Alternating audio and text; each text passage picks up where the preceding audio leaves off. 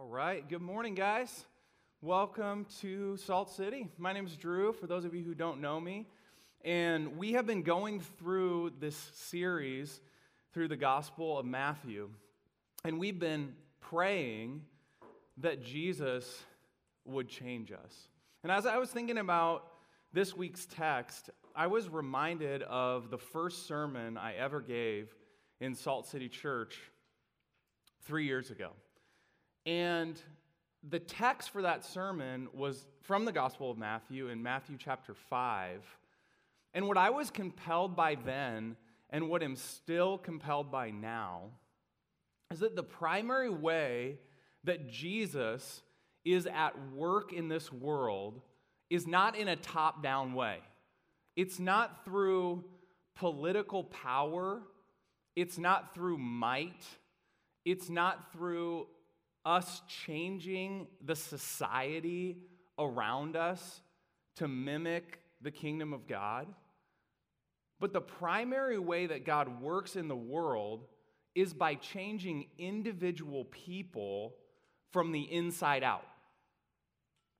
And so, even when all hell is breaking loose in the world around us, which it is, more than it ever has been in my lifetime, it is. And we all felt that viscerally once again this week. And I think all of us are feeling like, when is this going to stop? What can I do? And I think what we're going to see Jesus call us to in this passage is non participation in the world around us in the sense that we refuse we take a stand and we refuse to freak out. You, we refuse to participate in outrage. We refuse to be viscerally angry and stressed out. And Jesus is going to call us to this alternative way of thinking because we believe that He is our King. And so here's sort of the big idea that's going to pull everything together this morning it's that citizenship in God's kingdom changes us from the inside out. And what we're going to look at is three inner attitudes that citizens of the kingdom of God have, even in times like these. And so the first one we're going to see is that our inner life is going to be characterized by humility instead of pride. So we're looking at Matthew chapter 18. And first, we're going to look at just verses 1 through 4. It says, At that time, the disciples came to Jesus saying, Who is the greatest in the kingdom of heaven? And calling to him a child, he put him in the midst of them and said, Truly I say to you, unless you turn and become like children, you will never enter the kingdom of heaven. Whoever humbles himself like this child is the greatest in the kingdom of heaven. So, Jesus' disciples, probably led by Peter, they come to Jesus and they're trying to get at what this kingdom that Jesus is bringing is all about. And when you want to participate in a kingdom, what you want to know is how the king of that kingdom defines greatness.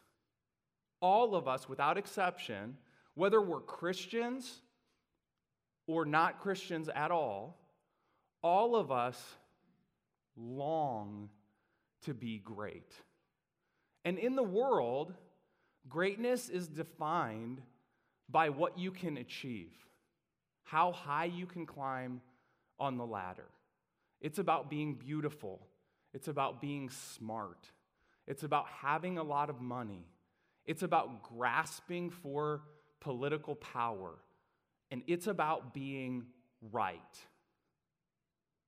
The world of Jesus, when he was walking on the earth, was no different than our world in this respect. People were seeking greatness in slightly different ways, but everyone was still seeking to be great.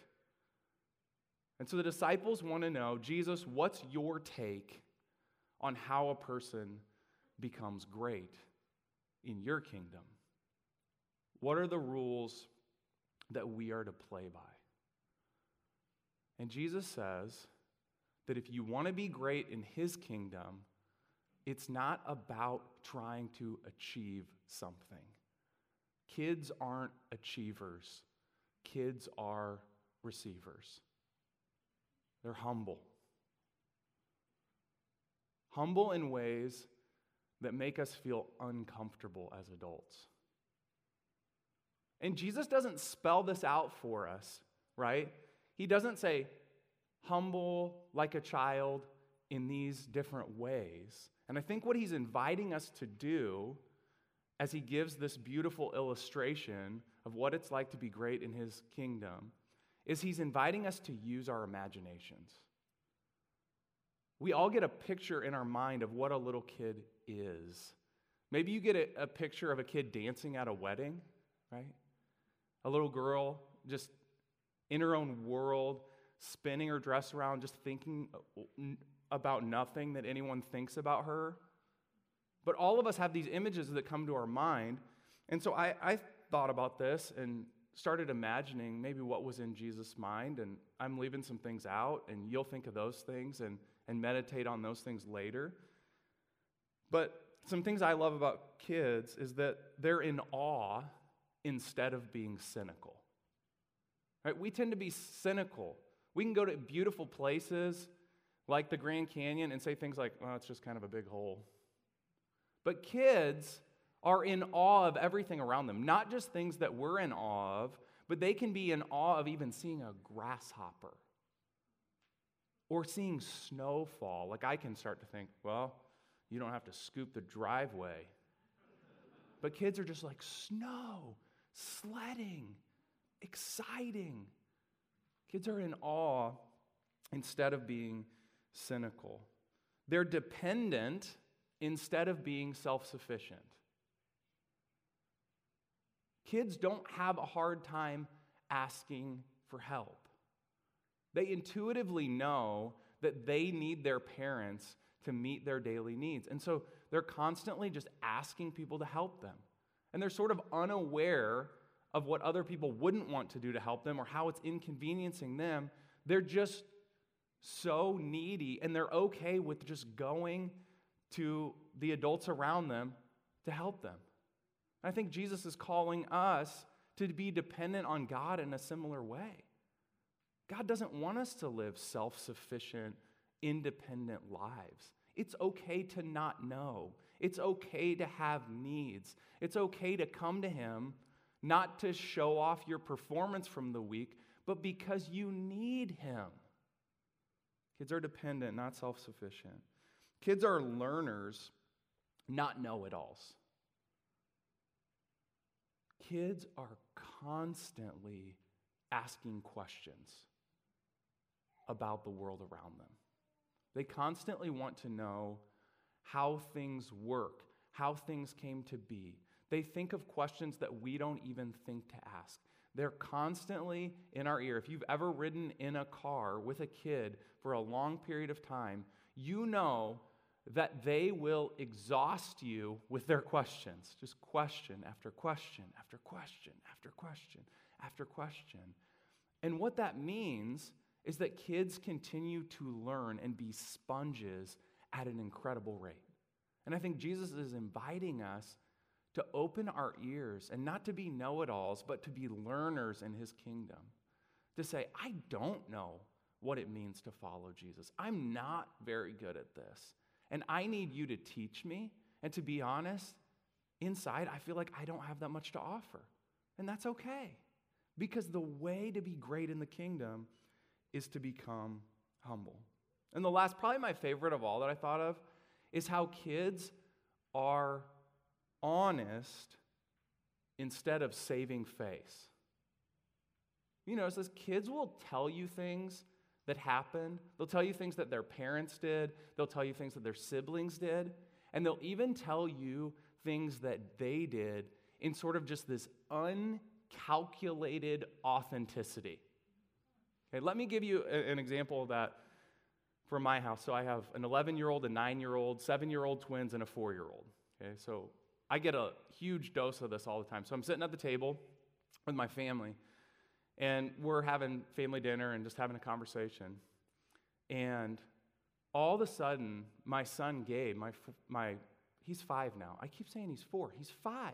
All right, my five year old son Gabe says in front of all of us, he goes, Hey guys, I'm a cheapskater. Apparently, had heard like the phrase cheapskate, and I'm like, oh, this is amazing. I gotta dig a little bit on this. So I'm like, Gabe, what do you mean you're a cheapskater? And he goes, well, I save all my money, and I don't give any of it away, and I don't spend any of it. And I'm just like, you are. Like, you got the definition right. You are a cheapskater. And I was just delighted by his authenticity. I'm like, man, what if our Christian community was marked by this? Like, what if people just started showing up at our connection groups? They're just like, I'm a cheapskate. That's true. Why do you say that? Well, I don't give any of my money to the church. I save it all, spend it all on myself. Just this uncalculated authenticity is such a beautiful thing. And it was such a beautiful thing for me as Gabe's dad because it allows me to ask him questions, to dig at that. It didn't make me want to shame him, it made me just want to love him and help to shape him more and more. And so Jesus is offering us in this time where everyone around us is trying to justify themselves. When everyone is trying to prove that they're on the right side of history, that they're doing the right thing, and everyone's sort of putting this version of themselves out there that's not even true and are trying to be great on the world's terms.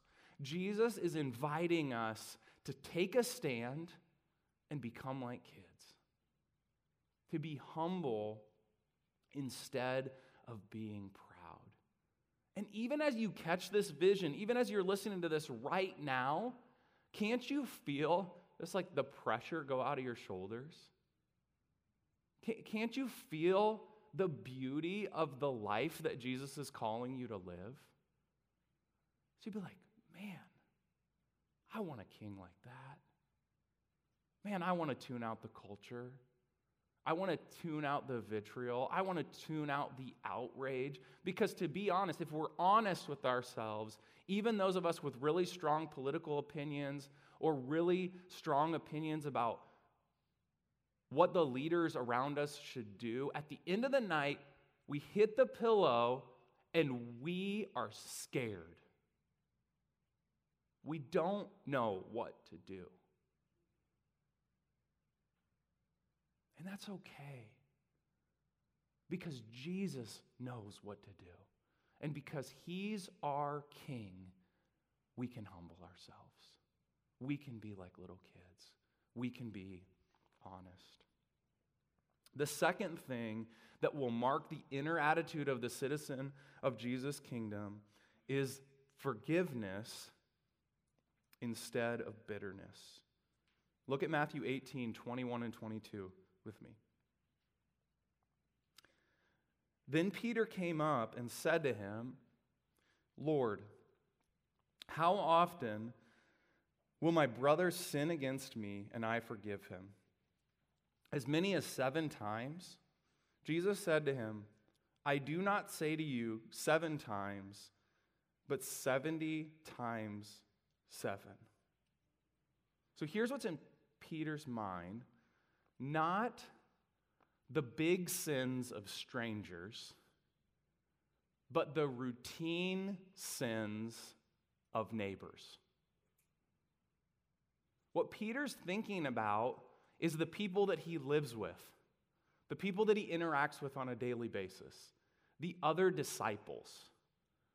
He's thinking about the ordinary annoyances and grievances that we have with the people around us, with our peers, with our friends, with our roommates, with our spouses, with our kids.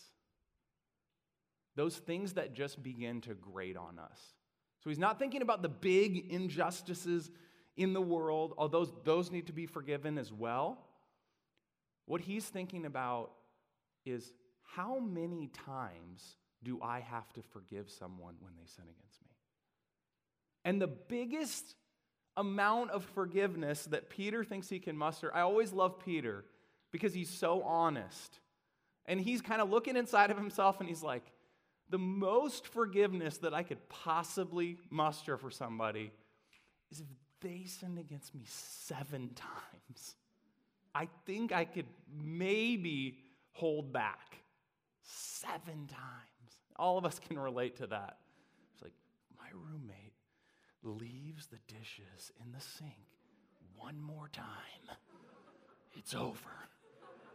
It's done. It's been six times. I can forgive them seven times. One more time. I'm done. We're putting our relationship online, only talking to her on Zoom. Right? But Jesus says not seven times, but 70 times seven. I did the math 490 times. Is that what Jesus is saying? That you should like get a rock that you mark with a sharp tool. And once you get to 490, it's over. It's like, uh, one, two, right? It's like, we're at three, we're at 489. One more, please. And I can disavow my friendship with you. No, it's not what Jesus is saying. How do we know? Because Jesus writes like this entire point of the sermon for me. So when I think of like each point of a sermon that I write, I think of like the explain section, and then I think of the illustrate section because I want the point to hit home with everybody. So I want to tell a story that people remember so that they can know what I'm getting at, what I'm calling them to. And Jesus is the master illustrator. And so Jesus has this discussion with Peter and then he wants it to hit home, so he illustrates it for him. And he tells a story, and basically he says, Imagine that there's this servant, and this servant has a massive debt to the king of the country.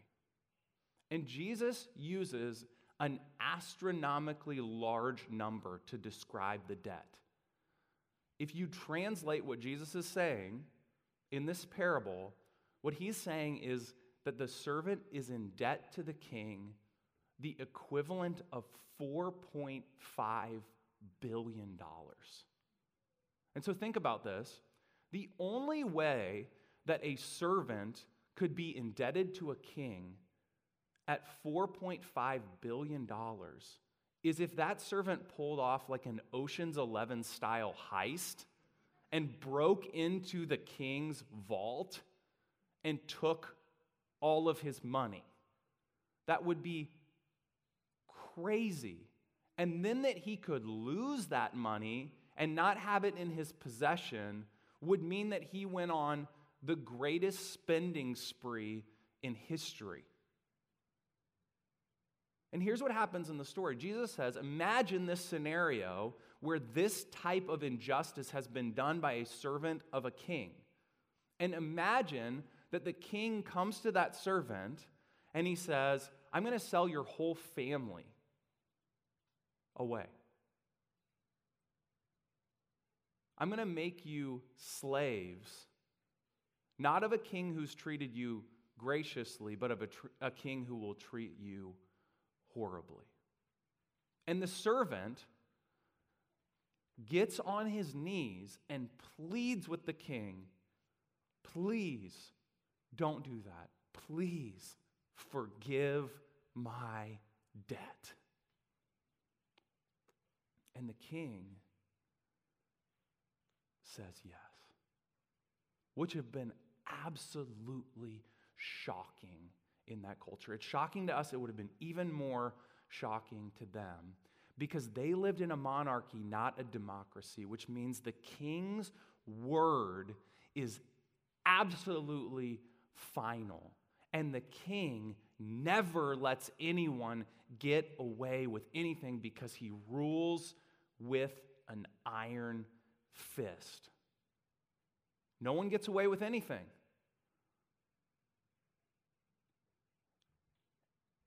And the king certainly wouldn't show mercy if he was going to show mercy to his servant because he would lose all credibility.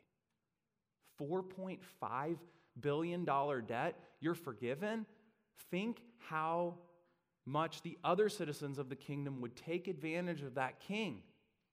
And then in the story, the servant leaves that situation, goes out onto the street, sees a fellow servant walk by who owes him the equivalent of $5,000. And having just been forgiven $4.5 billion, demands that the servant who owes him $5,000 pay up now or he'll have him thrown in prison. And the servant gets on his knees before a fellow servant and begs him and pleads him for mercy. And he says, No.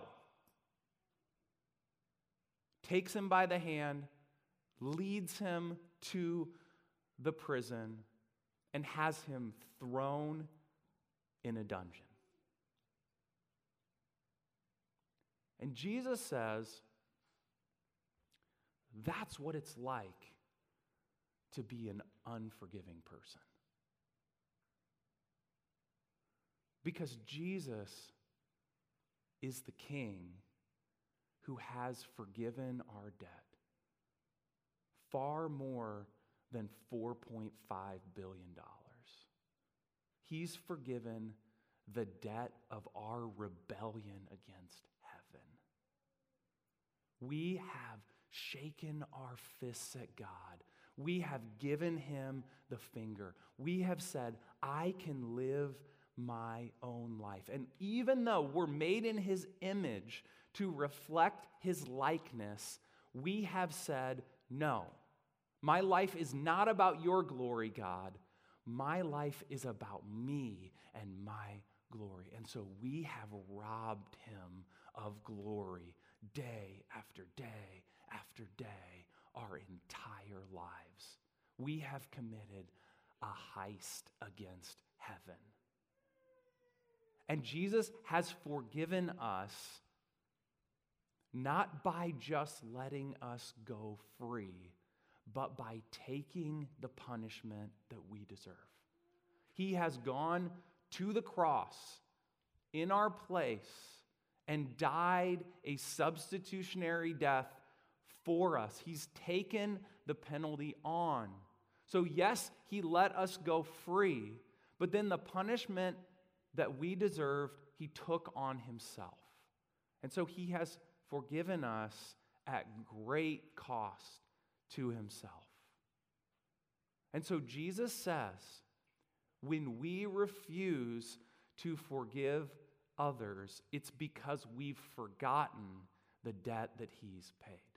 The way that we should calculate our lives is that we are always winning in Christ.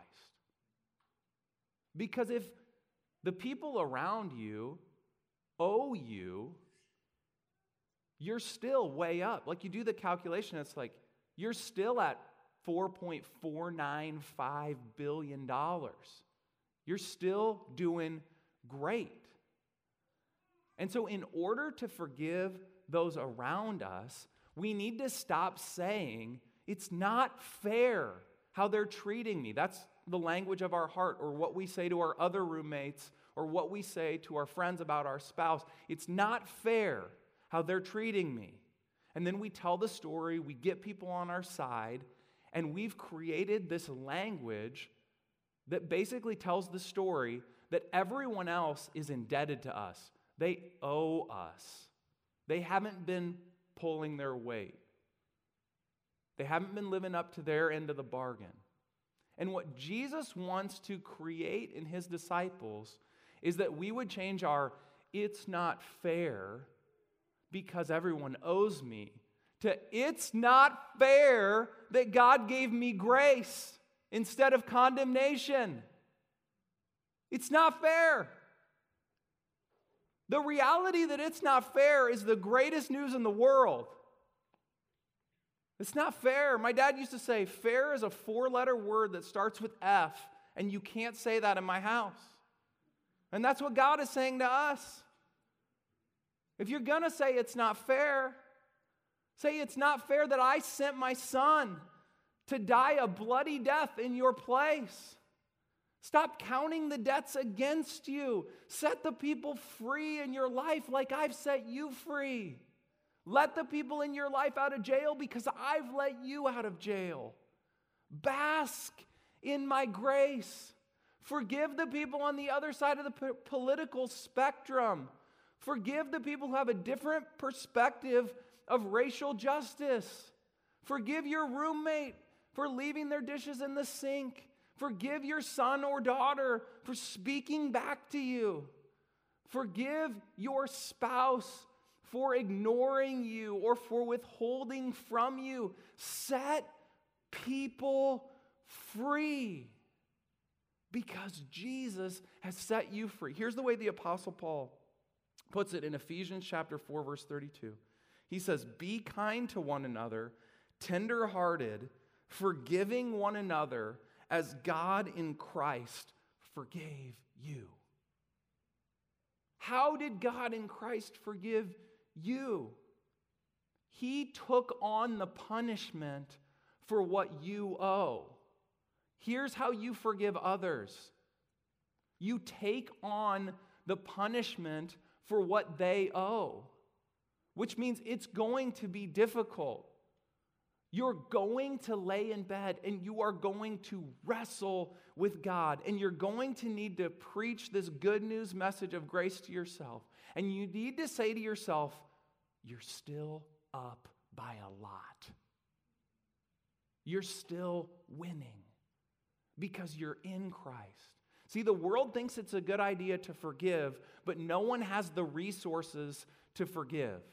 Because in order to forgive, you have to know that you have been forgiven more than you can ever forgive those around you.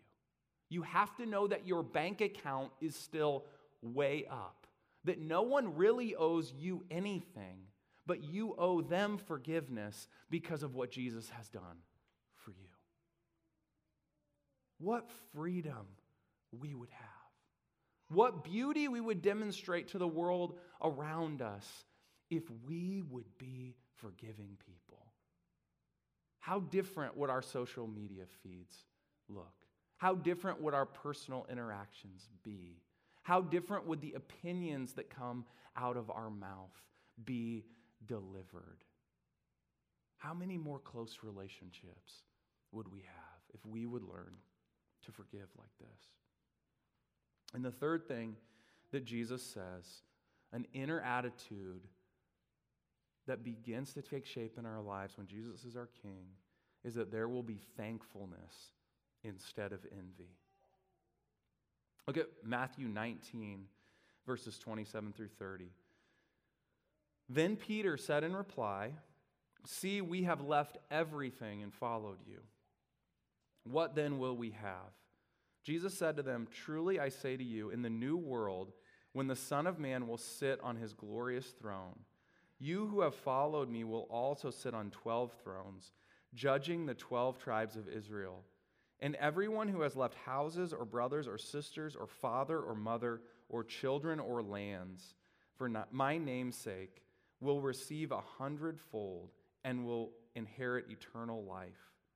But many who are first will be last, and the last first. And so Jesus has just explained to his disciples that it's hard for the rich to enter the kingdom of God. And he uses this illustration. He says it's easier for a camel to go through an eye of a needle than for a rich person to enter the kingdom of God. And Peter's response is, but we're not rich anymore because we left everything to follow you. And Jesus' response is to assure him that he really hasn't given up anything. He promises him that in this life, he'll receive a hundredfold, and in eternal life, he'll be rewarded forever. He's saying you can't outgive God. When you give everything to God, he rewards you. But then Jesus tacks on this statement at the end. It's kind of hard to understand. He says, But many who are first will be last, and they'll last first. Why does he say that? It almost seems like a non sequitur. What is Jesus getting at by saying that? And he explains again by providing the illustration for us. So he says, guys, imagine this time, not a king, but the master of a house. And the master has some work that he needs to get done at his place. And so he goes down to the town square and he goes to the place where people who want to be hired out as day workers are waiting to be hired for the day. And imagine that this master of the house goes and he hires a bunch of these workers and he pulls them onto his land and he has them do a hard day's work. And he promises them a fair wage. Let's just say in today's dollars, 400 bucks.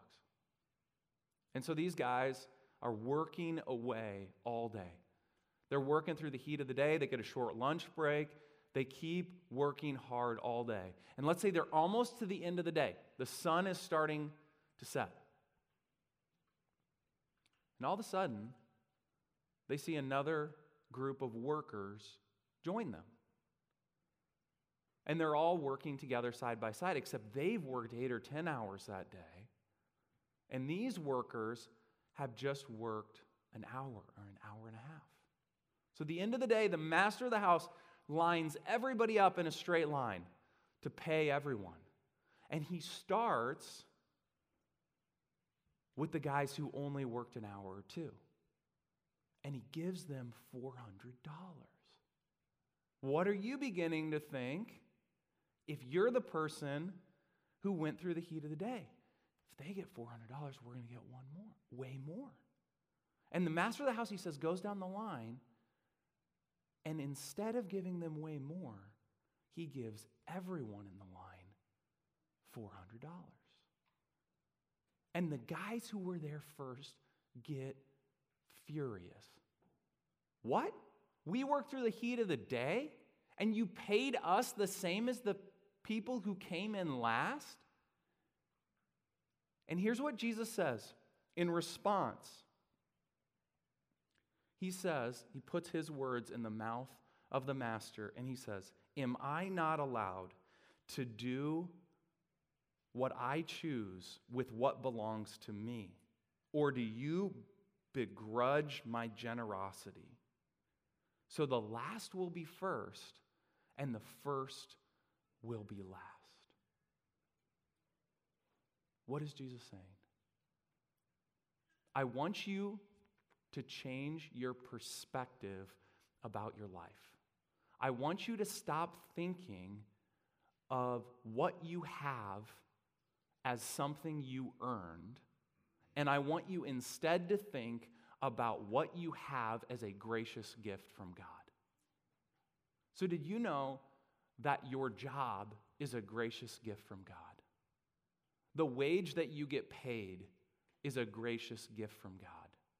The education that you had an opportunity to get is a gracious gift from God. Your family of origin is a gracious gift from God. The country that you were born in is a gracious gift from God.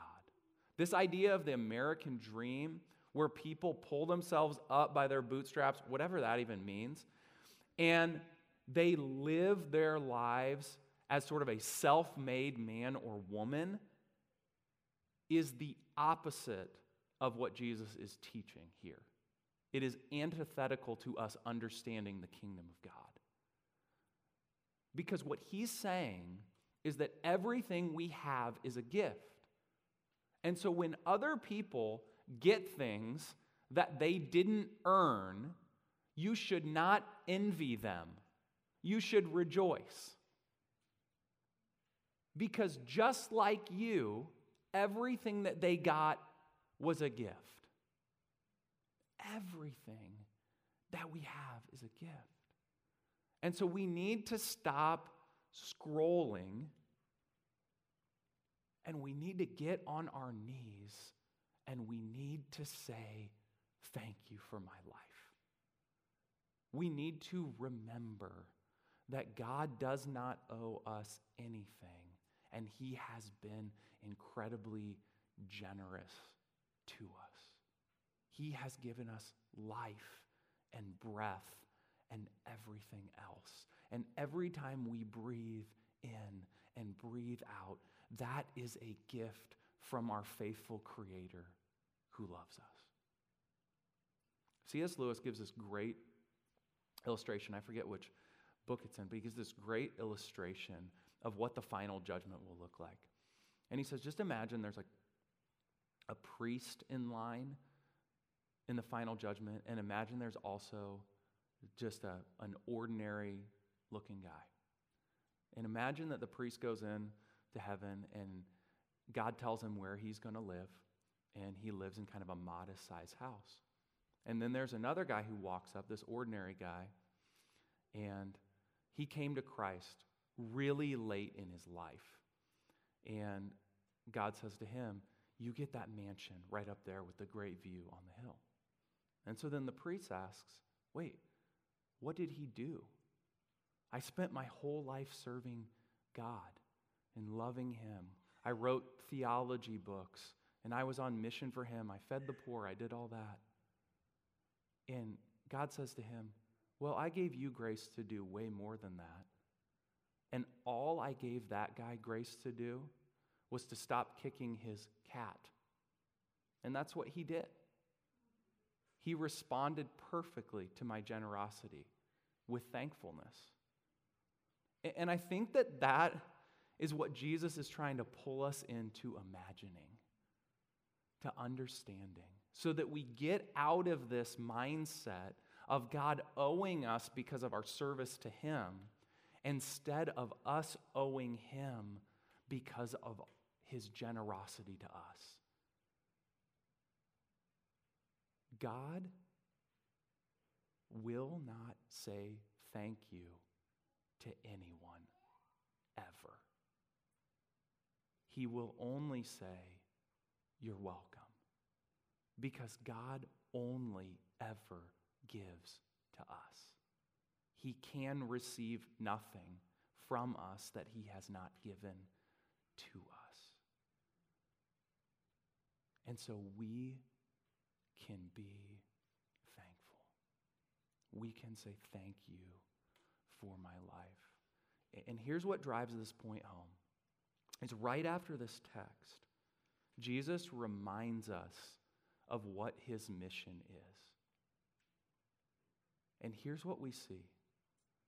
As all hell was breaking loose against Jesus, what came out was humility instead of pride, forgiveness instead of bitterness, and thankfulness instead of envy. Here's what Jesus says his mission is Matthew 20, verses 17 through 19.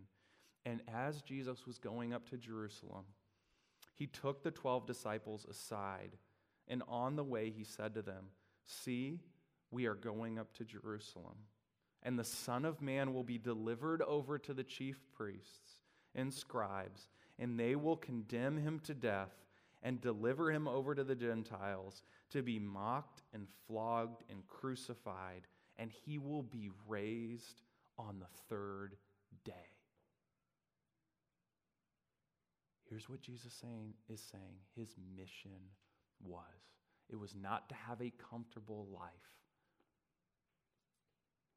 it was not to be worshiped as God, even though he was God when he was on the earth. It was to be tortured in our place in order that the kingdom of God would come to this earth. He saw himself as having no rights. He saw God as having owed him nothing. And so he humbled himself and became obedient to death, even death on a cross. So here's what we need to know as Christians about our fearless leader. He went first into this life that he calls us to, into costly forgiveness and humility and thankfulness in a world where everything and everyone is going crazy. He signed up for a life where he would get abused so others could come into the kingdom. And he's inviting us to believe that he did that for us and then to follow after him. And if we do that, just take a little step, forgive your roommate, show humility instead of pride, share your sin, be thankful for the good gifts in your life. People around us will take notice, and his kingdom will come, especially in a time like this. Let's pray. Jesus, you are the king that we often don't want, but that we desperately need. And Jesus, I, I know we always need you. But I feel like we especially need you right now. God, it is so tempting for all of us to enter the cycle of outrage that is swirling around us.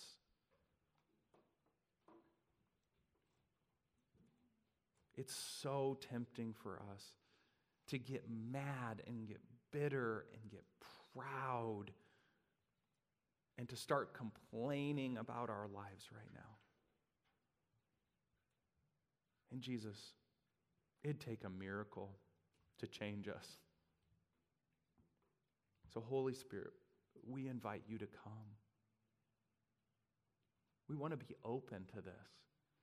Because how beautiful would it be if we would stop raging inside and we would bow our knee before you and say, Lord, start with me. Change me. I'm the problem. I'm angry. I'm unforgiving. Pray this in Jesus' name and his, for his sake.